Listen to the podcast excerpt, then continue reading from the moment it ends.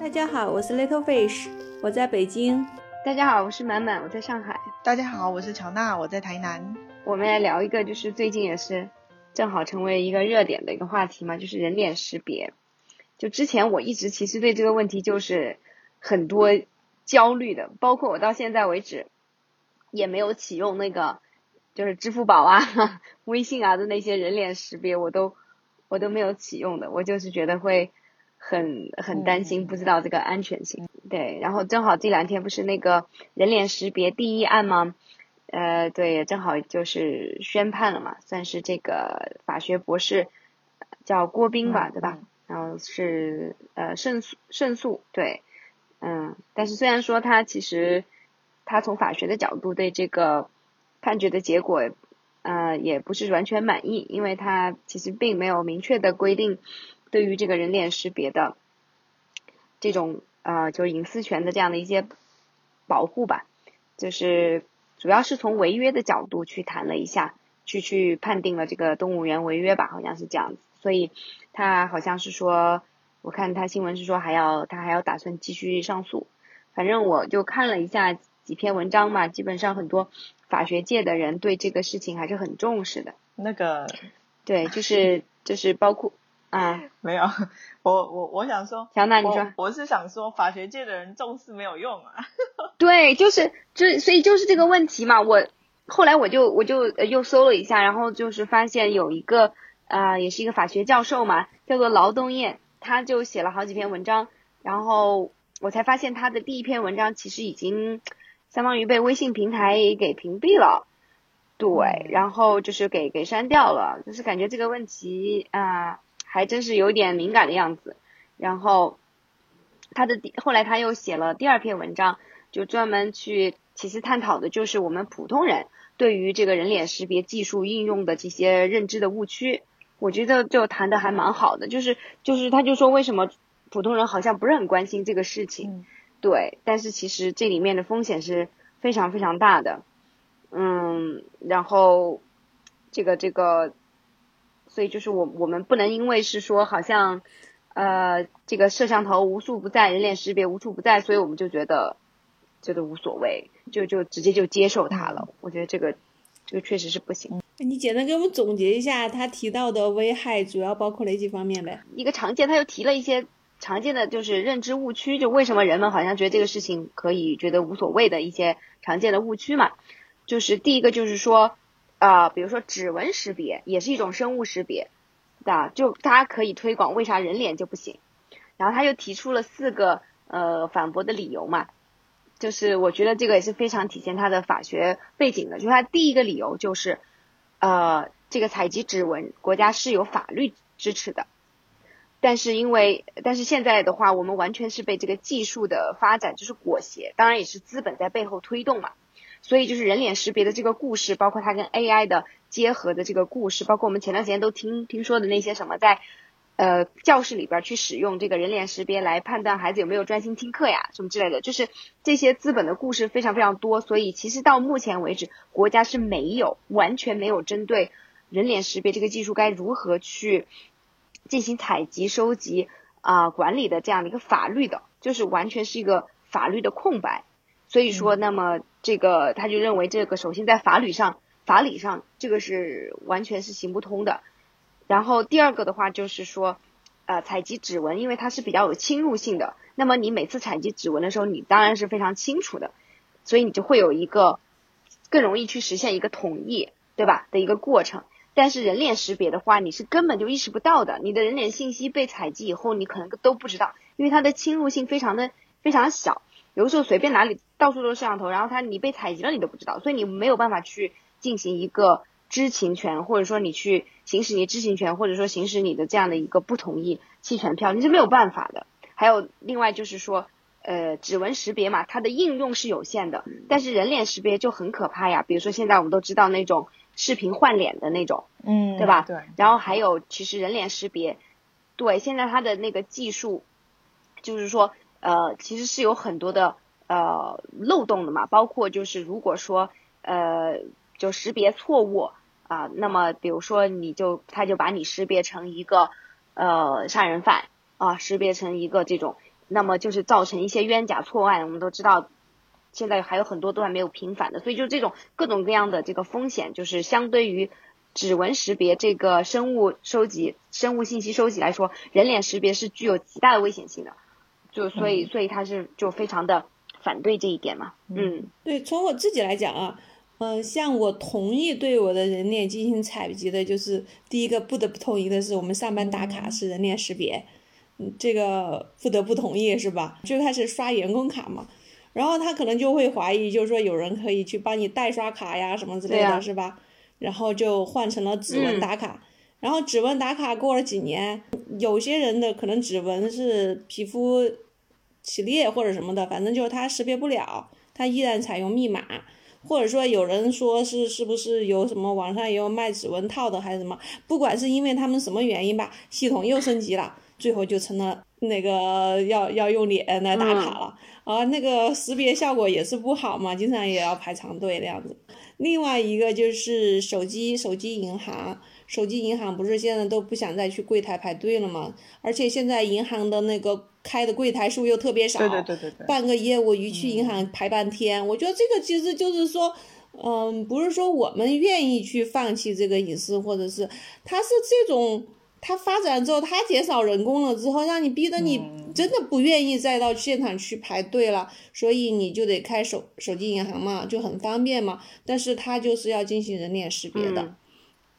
另外，包括我们小区当时呃那个新冠防控的时候，我们要进小区的出入证儿嘛，都你要去办那个出证的时候，都必须在他们我们那个系统里面进行人脸识别，把你的信息储存进去。嗯，对，所以就是很，嗯，还有就是现在北京的健康宝小区嗯健康宝这种嘛，就是嗯因为这样那样的原因，你可能同意的，这是可同意的的情况。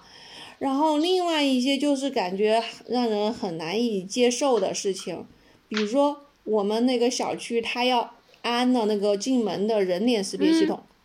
就是说以现在我们可能是刷那个卡吗？就是刷那个卡那个开门儿，它已经装好人脸系识别系统了，也通知我们去输录入嘛，但是我们都都没去，所以那个系统一直启用不了。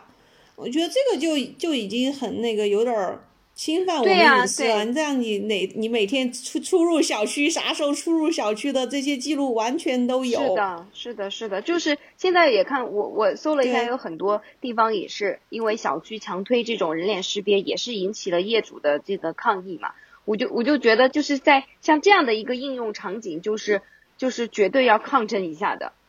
反正我我就觉得当时看这个老老老东燕他写的这个，我觉得还挺感慨的，就是他最早为这个发声是因为，呃，好像也是因为小区，他就是因为小区。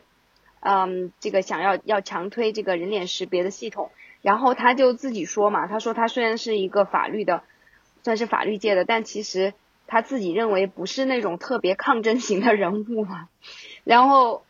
但是他就是说这个事情上我还是要挣扎一下，所以我就觉得挺感同身受的，就就感觉说，好像真的很多事情吧，就真的是要到忍无可忍才才站出来吼一嗓子，所以我就觉得说。像像我们也应该探讨一下这个事情，发一个声。我们是业主哎，是啊，那个为什么我们都没有人是要发起这个事情，就要强推这个人脸识识别系统？其实这可能是街道过来的，因为这个要上这个系统的话，物业这些他肯定也不愿意那个。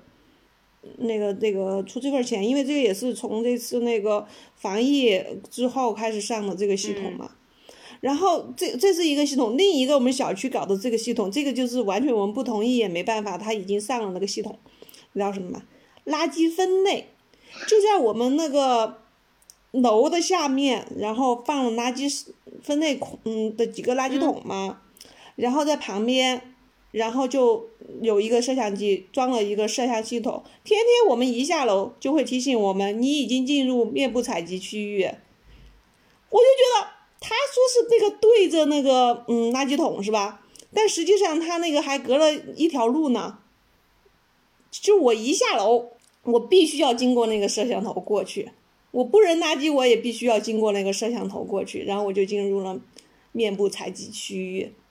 我就觉得这个事情你连抗议都都好像没有人去抗议，是为什么一个垃圾分类也要搞搞人脸识别？之前台湾就是台湾的各大火车站里面建那个人工识别的那个智慧系统，但是呢，就是他们刚刚开始的时候，只在那个一其中一个火车站嘛，丰原火车站，然后进行了这这个实验，就是进行了试点，应该是说试点，真正。他的的确确就在八月的时候啊，就去年八月的时候，他通过那个人脸识别就抓到了一个通缉犯。但是呢，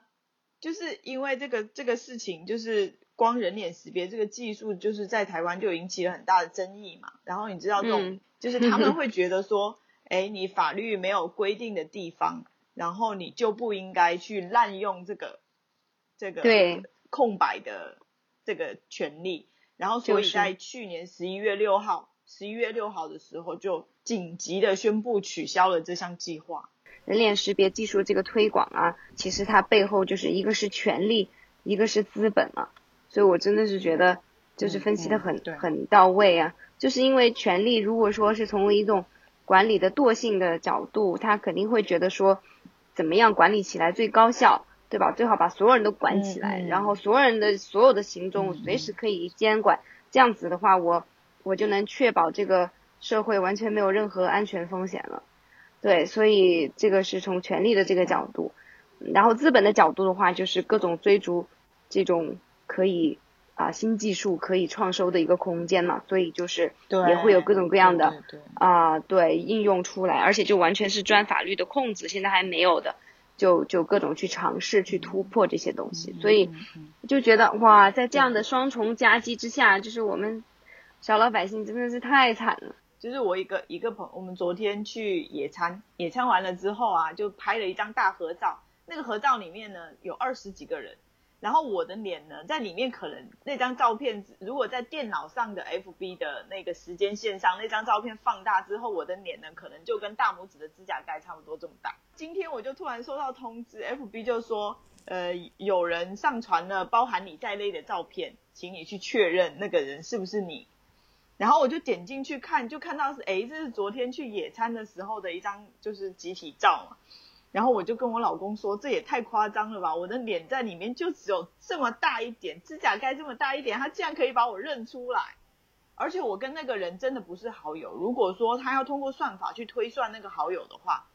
他真的他至少会通过五六成的关系，他才有办法推算出说我跟那个人会有间接的联系。真的就是想起来就会很可怕，我就只能我的抵抗就只能他让我去确认，我就不要确认，我就让你的系统不知道说那个是我，就是你没有办法，对你没有办法去做任何的反抗，或者是说你不要通知我，或者是你不要收集我的，就是你脸部的信息，或者是上传照片的我的账户的那个信息去做人脸识别这件事，他就是会通知你，你你的选择就是我不要确认。我不让我不让你的机器知道说那个就是我。关于人脸识别的一个基本的技术啊，因为我也不了解，但是我大概看了一下，他就是说，因为人的这个眼距好像是就是固定的嘛，就算你整容了的话，哎，没有没有，就很很多东西是没有办法改的。就瞳孔距，我说错了。那个我刚刚就是看一个技术，他一篇文章里面就写说。就是一个他在做这一项技术开发的一个好像是美国人，他就说现在的技术啊，即使是你戴着太阳墨镜，他仍然能够做人脸识别，就是它已经不是通过你那个所谓瞳孔距去去测这个东西了。哦，它就是就是因为因为数据太多。它就是说收集的数据非常非常多的情况，它其实就是通过机器学习嘛。他对他就说那个精细度、那个准确度已经是就是在以十倍、十倍这样子的的速度在越来越准确、越来越准确。然后我就想说，如果我戴着太阳墨镜，他都能够知道那个是我的话，那个哦，太可怕了。唉，真的是有想越想越觉得就是比。比那些科幻片里面拍的还恐怖。我我目前看到那个，就像美国有些地方啊，也是在就是禁止使用人脸识别技术嘛。然后他其实有提出的一个呃理由就是，嗯，因为人脸识别它是基于大数据的，然后像有很多呃美国的那些呃城市，它那种少数族裔的数据其实不充分，所以它在少数族裔的人脸识别上面犯错率是相当高的。好像在那种比如说白人的那个呃就是人脸识别的准确性可以到百分之就是错误率可以到百分之零点几，但是但是如果是这个少数族裔的话，可以高达百分之二三十的错误率，所以他们就是就禁止使用，因为很怕基于这个技术的一些歧视产生嘛，对吧？所以比如说你你你走进来一个少数族裔走进来就说，哎，你是不是一个嫌疑犯？然后其实一看对比是是发现数据出错嘛，就是就类似像像这种，就是说这个是在数据不不完全的情况下可能会出现的问题。但是我觉得数据越充分就越可怕。就是现在啊，就是很很多这样子的技术的应用啊，就是有两个方面，一个方面就是他是打着就是好的目的嘛，比如说他当时在台湾在试用的时候，他就是说，因为之前不是台湾出现过两三起在地铁里面就是随机的那种杀人案，就是他完全是随机的去发生的这样的事情，有两三次。然后他就是说，为了维护公共安全的目的，去使用这项技术，然后要在各大火车站都采用这样的技术。当他端着一个正义的目的，然后去试用一个这样子很两面性的技术，就是看你把它运用在什么地方的时候，其实就会引起一部分人的认同，就是他会觉得说他愿意去做这样子的，呃。同意或者是认同去维护我可能可能会获得的安全，然后另外一部分就是说，当这个技术像运用在 FB 这样子的照片识别上，它可能是无痛的，他觉得说，哎，就是哎，你就突然找到我的照片了，哦，好啊，这个是我，然后我就识别，就是对他来说，他其实利益并没有受到直接的伤害，或者是就是直接的侵犯了他什么的权利。他感觉不到说，哎，你收集了我的讯息，好像对我有害或者是什么样的话，其实对一部分人来讲，他也并不觉得说这项技术的使用对他来说有害，这就会造成这两方面，其实就会造成说，这个技术当这个技术越来越普及和越来越应用在社会上的时候，它就会发生一些很意想不到的坏的那一面。我们现在还没有办法，就是很全面的。去规范或者是去设想它可能会带来的后果的时候，然后就因为端着正义的目的，或者是对你无痛的，就是这这样子的去运用它的时候，当它越来越普及的时候，我就会说，就是就法律层面，因为法律永远都是滞后的嘛，就是当一旦是你要出现恶的果之后，才有办法去制定法律，就是当法律滞后的时候，然后你要想去流转那个社会的。的那个观感，或者是社会的那个风俗习惯也好，就是当它已经成为习惯或者怎么样，就很难了。所以我觉得，就是，而且尤其是像这个人脸识别，就是最可怕的就是这个，也是这个劳动燕教授他有提嘛，他就是说，你一旦泄露，就没有办法，没有办法挽回的了。对，就是一旦就是，而且其实这个泄露已经在发生了，所以想想真的觉得很恐怖。就比如说在淘宝上面也可以，啊，就是都可以买到十几万的那些人脸信息啊，然后还有很之前也是有爆出过新闻，有某一个人脸识别技术公司，它的那个数据库根本没有没有得到很好的就是密码的保护，反正就是。都被被呃泄露出来了，几几百万的什么信息都被泄露出来。然后关于刚才乔娜提到这个，就是说很多人认为这个可能是一个隐私和安全之间的一个权衡的时候，就是我就觉得，这个劳动院他也回应了这个问题。我觉得他的这个问题还提的真的蛮尖锐的，就是不过这篇文章还在，他的上篇文章好像是被。平台微信好像搜不到，但其实他是发布在也挺多那种新闻的平台上了。然后他就提了一个问题嘛，他就是说，其实这里面是有一个非常呃强的一个人格分裂的，就是说，一方面我们有号称对吧，这个社会特别的安全，而且经常以此自傲于世界。然后另外一方面呢，我们又认为普通人无时无刻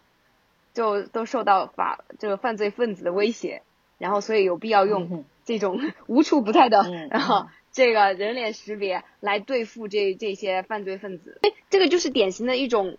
呃，我觉得是过于放大风险嘛。然后这就就是某种意义上说，就是对于就是权权利对于这个我们私权的这样子的一种轻轻视嘛。因为它它可以说，比如说有百分之零点一的这样一个风险，然后我就要就要剥夺你百分之九十的一个权利，那这就是一种非常不对等的这样一种交换。那如果说我们有嗯百分之零点一的风险，我们就付出百分之零点一的一个隐私去进行交换呢，我觉得这个是合理的嘛。就比如说像在机场的时候，都就是中国的话，目前都是做呃做人脸识别，但其实也不是所有国家都在机场有做人脸识别嘛，对吧？都中国式的，但是就是说像这样子一种呃安全和隐私的交换，我个人也觉得是还还可以接受，但是。当然也肯定要要考虑到后面，就是说你的机场收集的这些信息又该怎么使用它，怎么怎么又该怎么保存，对吧？嗯但你说一个小区是吧？还有什么扔垃圾，就就就胆敢就搞这些，我就觉得太过分了，就真的是就太缺乏法治的的这种思想，就这些这这些管理者，对吧？我我看美国旧金旧金山跟波士顿，它是是有明确的禁令，就是禁止使用人脸识别的技术。对，嗯，是是是，对但问题是，问题是你这个东西，对吧？你不能够到到达一种过分的失衡吧，对吧？我们确实中国人是为了是愿意为了安全放弃更多的自由，放弃更多的隐私，但是但是这个一让再让，就是你总而且放弃对你总习惯，对对对，真真的是得有一个得有一个底线呀，不然的话就太可怕了。你真的不知道你的这些信息会被收集去干啥。我我就说我们从小可能就缺乏这方面的关于隐私保护的教育嘛，嗯所以说大家就在这方面就没有嗯、这么强烈的防范意识。包括淘宝收集了我们那么多购物习惯，还有输入法对我们每天都干了啥都不了解。对，嗯，不过其实这个技术就是我觉得它还是有一些可以去调整的空间的。像我昨天看的一篇文章，就是讲那个呃腾讯的嗯，就是那个叫未成年人保护的那个团队嘛，因为哼所以个其实个人觉得也是很很分裂的啦，就是 嗯，当然了，他们确实我觉得也是在可能在国家的法律的一个压力之下，包括或者说社会的一个道德的一个压力之下吧，就他们是有做这个有有建立一个未成年人保护的一个体系，就是而且他们这个东西，反正我看那篇文章里面写的还是很严格的，就是比如说他们现在就是为了控制呃未成年人的那个游戏时间啊、就是强行进行人脸识别的，就必须要对过一段时间，如如果超时的话，就必须要做人脸识别。然后后来他们就是，我我觉得看了也挺感慨的，就是怎么样他跟这些小朋友们 斗智斗勇啊，就是呃有的那种孩子，尤其是在其实容易游戏沉迷的，往往是啊、出现很多问题家庭的孩子嘛，对吧？有有时尤其是像一些嗯农村，嗯嗯像农村留守呃儿童其实很很多，所以就会发现一个现象，就是这些孩子们他一旦需要人脸识别的时候，就拿那个机器去朝他的那个爷爷奶奶啊、外公外婆脸上一凑，然后又开始解锁，又可以继续玩嘛。哦然后后来他们就后来就不得不想一个什么办法呢？他们就是把那个呃系统里边把六十岁以上的就是自动全部识别为未成年人。就是 如果你去你你对你你去拿你的爷爷奶奶的脸拿人脸识别的话，它是还是不能够去解锁的。所以，然后我就看到它里面就专门谈到，就是他们是怎么去平衡，就是说这个不得不去使用的这个人脸识别的技术，呃和隐私保护之间的一个权衡。它就是说他们有非常高的安全标准，呃，就是对于这个信息的存储，而且好像是说，呃，反正是没有存储的，反正他们就是就我这技术上呢我也搞不懂，总之他的意思就是说，反正这个基本上是呃没有办法去调取的，它只能是通过那个运算可以去做一个判断，然后来来就要要决定要不要开启这个继续游戏的功能，但是他们好像是没有没有办法去其他任何途径去重新调取它嘛，至少他他这么说，反正安全级别比较高。我我就觉得觉得说，比如说像腾讯啊，像它这样子的一个大的啊互联网的公司啊，它能够在技术上去做到这些，对吧？你说一个区区的小区门禁，你怎么指望它能够有比较好的安保的这样的一个手段，对吧？就你就让它这个这个随意的去识别我们去存储这个业主的人脸的信息，我觉得这是风险相当相当大的。我觉得这种这种东西真的是要强烈的抗议的。我们个人的隐私的这个空间就是有一点一退再退吧，确实就是嗯呃，包括之前也探讨，就是说那个楼道里边装的那种摄像头，还有包括有一些就是也有人脸识别一些东西嘛。其实虽然说楼道你可以认为是一个公共空间，但是其实它已经是，嗯，本来它应该是一个相对比较私密的一个地方，它其实也是隐隐私的一部分。就如果说你真的就是侵入到这么这么深层的去侵入每一个人的生活，到到头来就是每个人只有在在家里的那么区区的几十平米、几十平米，你可能感觉你有那么一点点的隐私。已经生活在一个到处都是摄像头的地方了。对，其实他如果拿着摄像的资料，然后再去做人脸识别，其实结果不是一样吗？对啊，其实就是因为我们国内的摄像头很多，所以我觉得这个肯定是就好像那个抖音，为什么人家说就是说千万不能卖嘛，对吧？因为它的那个算法都是 全对对对这么庞大的数据库训练出来的，对对对所以我觉得中国的这些人脸识别的技术突飞猛进，也跟我们的数据丰富 有关系吧。像 iPhone 现在不是都是 Face ID，都是人脸识别啊。对，话说这个，我本来一直很抗拒，你知道吗？我一直不想做这个，我一直就是很抗拒，我就说我就密码，我就一直密码。后来我实在是受不了，我崩溃了，因为开都要每次开都要弄一下，然后尤其是有的时候比较着急的时候，一下啊，然后后来我我还是录了一个，哎，对呀、我华为也是那个人脸呀，对，但是我觉得现在其实真的不好用，它就是它识别率也不高，完了之后太暗的地方还是反正总之它识别率不高，然后之后我还重新去嗯用密码开或者是用指纹开，还不如以前的那种直接它是指纹来识别的时候，它的那个手的位置还比较舒服一点。对对对对，但是 iPhone 的很很灵啊，对我连晚上那个黑黑的，它都可以，它都可以把我的脸认出来，就相当恐 iPhone 怖。那个真的，对，现在唯唯一它还不能够识别的就是戴着口罩，它识别不了。对，然哦后、对对对对对对对，但是人家说现在的那种高级的技术，其实早就已经就是说，就摄像头的话，你戴着口罩完全也可以把你识别出来。对啊，我输健康码宝的时候就是戴着口罩输的呀。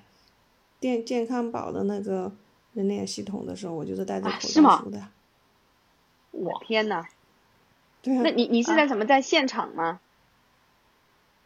哦，对我啊，突然看到，就是你你你就是你是要绑定那个健康宝的吗？健康宝你是要上传你的，对啊就是录你的人那你是用手机吗？然后我是带着带着，对啊，用我自己手机啊。哇，那那那就厉害了，那说说明你的可能你的口罩的不口罩的信息都已经 存储了。哎，有啊，二在二零一八年的时候，戴口罩就已经可以识别，就可以做人脸识别了。因为在二零一八年，它有一个那个什么人脸识别的一个竞赛，全球。然后当时是哦台、台大，台大的团队拿了冠军，然后在当时就已经戴口罩就已经可以识别出不同的不同的人了。好吧，哇，哦，太可怕了。只要戴戴口头盔了。我看那个今天不是看了一个那哦，个那个对对对，戴着头盔去去那个对去售 楼处这个 对，太逗了。戴着安全帽。一个售楼处你都要去采集人家的那个人脸信息，这也太猖狂了。是，但是他们好像是为了那个 CC 的那个，业呃，不是 CC，就是那个销售的销售的业绩。对呀、你这就更说不通。你好歹那个公权力还说是为了安全是吧？你这这就纯粹是因为自己的那个管理，然后牺来来牺牲那个用户的那个个人信息，这简直了。对呀所以其实真的是只能期望于法律能够赶快的，是的，很难，因为就是一项新兴的技术出来，你要建立法律，你其实是需要很多方方面面、很多的细节，你要去考虑它的后果，正的、反的，它是需要很多的，就是正方、反方，然后需要辩论，需要去就是权衡，需要去，就是你其实也是需要大数据啦，就是需要数据，就是你应用这个东西的数据产生了各种各样的结果，然后然后再去权衡利弊，然后才有办法写出比较确切的法律的规定。因为未来我们最担心的就是两点，一个是生物信息，嗯对吧？一个是基因技术。嗯，其实这个人脸识别它就涉及到了这个生物信息嘛，这个的滥用的话，一旦那个，呃，开了头就很难收回的。是的，对，是的。大概了解一下，就是说，其实今年我们有一个十月一号开始生效的一个个人信息安全规范，对，它不算是一个法律，对，但它算是一个法规吧，规范，行业性嗯标准哦，法规对，这叫嗯行业性标准，对，所以就是说，必须要收集个人信息的时候，必须要告知，有告知，而且要要告知目的、方法、范围、储存时间，嗯，要征得明确同意。但它真的只是一个法，就是行业性的标准，对吧？你说完全靠自律，那这怎么怎么搞？反正现在确实没有，还没有法律出来。对对对，特别是你看现在你那种支付宝都可以什么人脸识别付款这种，我就觉得哎呀，太吓人了。这个我肯定是不不会去那个对对对，我也是没有用这个人脸付款的这个，我就是，我就觉得这个真的很很过分，就不停的在各个场合就就诱惑你要去去开通这个功能，对，就非常的用心不良了，就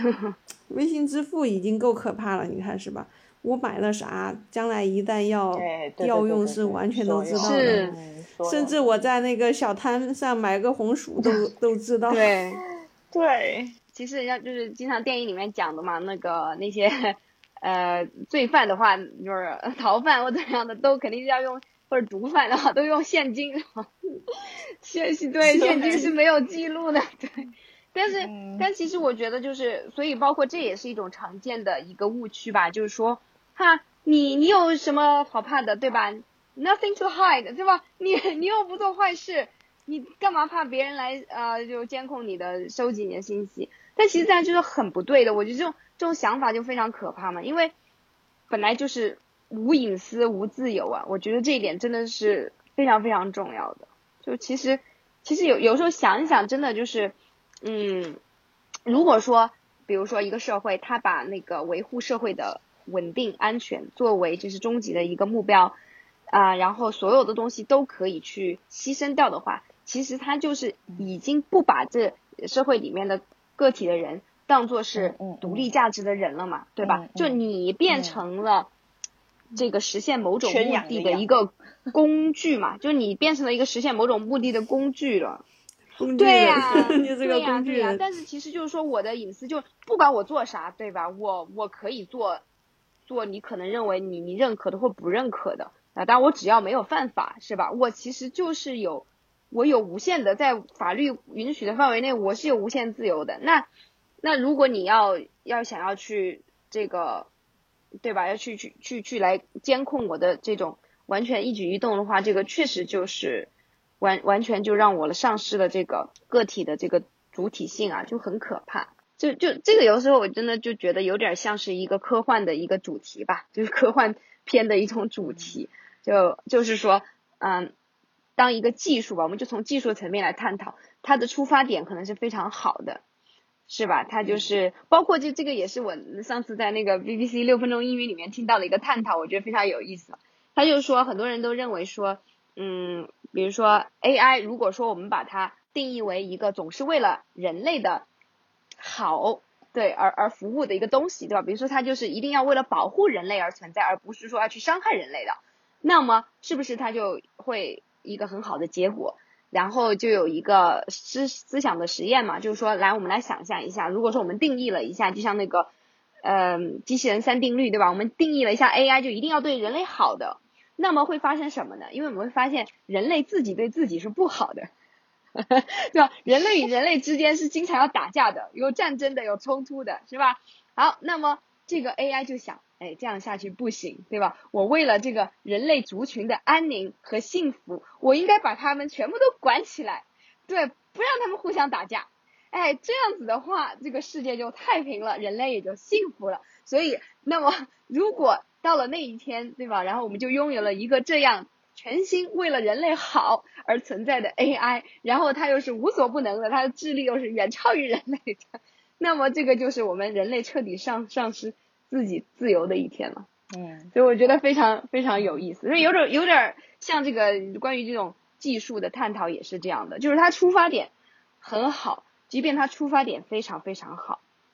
但是也有可能就是变成这样的一个一个后果。所以，我真的觉得隐私权其实是一个特别特别重要的东西，它真的是跟我们人类本质的这个你的主体性、你的自由是是完全密不可分的。表达一下自己的观点，也就只能这样。就像你说的，权力和资本都是你斗不过的两大两座大山。是劳劳劳动燕这个教授提出来的，我觉得真的分析的太透彻了。这个讲。讲完就觉得哎，太绝望了。但我真的觉得挺挺佩服，就是还是蛮蛮蛮蛮佩服像嗯他这样子的一些法律界的人士。就是虽然这个东西真的可能，就像就像他说的一样，就是嗯其实到现在还没有完全成为一个公共议题嘛，关于人脸识别这个东西，所以讨论的人都比较少。然后呃但是呢，他还是说尽量。从作为自己法律从业人士能够去发一点声音，我觉得还还真的是我觉得挺挺有责任感的。嗯，虽然就是就真的是一个很微小的吧，就包括就像那个像动物园这个呃，就就是这这这个告那个动物园的郭斌教授嘛，对吧？这个博士，然后就是也是啊，就是嗯，我觉得我们。真的就是中国社会比较比较就就很少这种愿意对吧？愿愿意搞事儿的，就很很怕这种是吧？然后我我真的挺佩服他们，就是呃自己学了法律以后，确实他们的这种行为还是对于我们普通人就真的还是很有价值，就是帮我们去迈出了一小步嘛。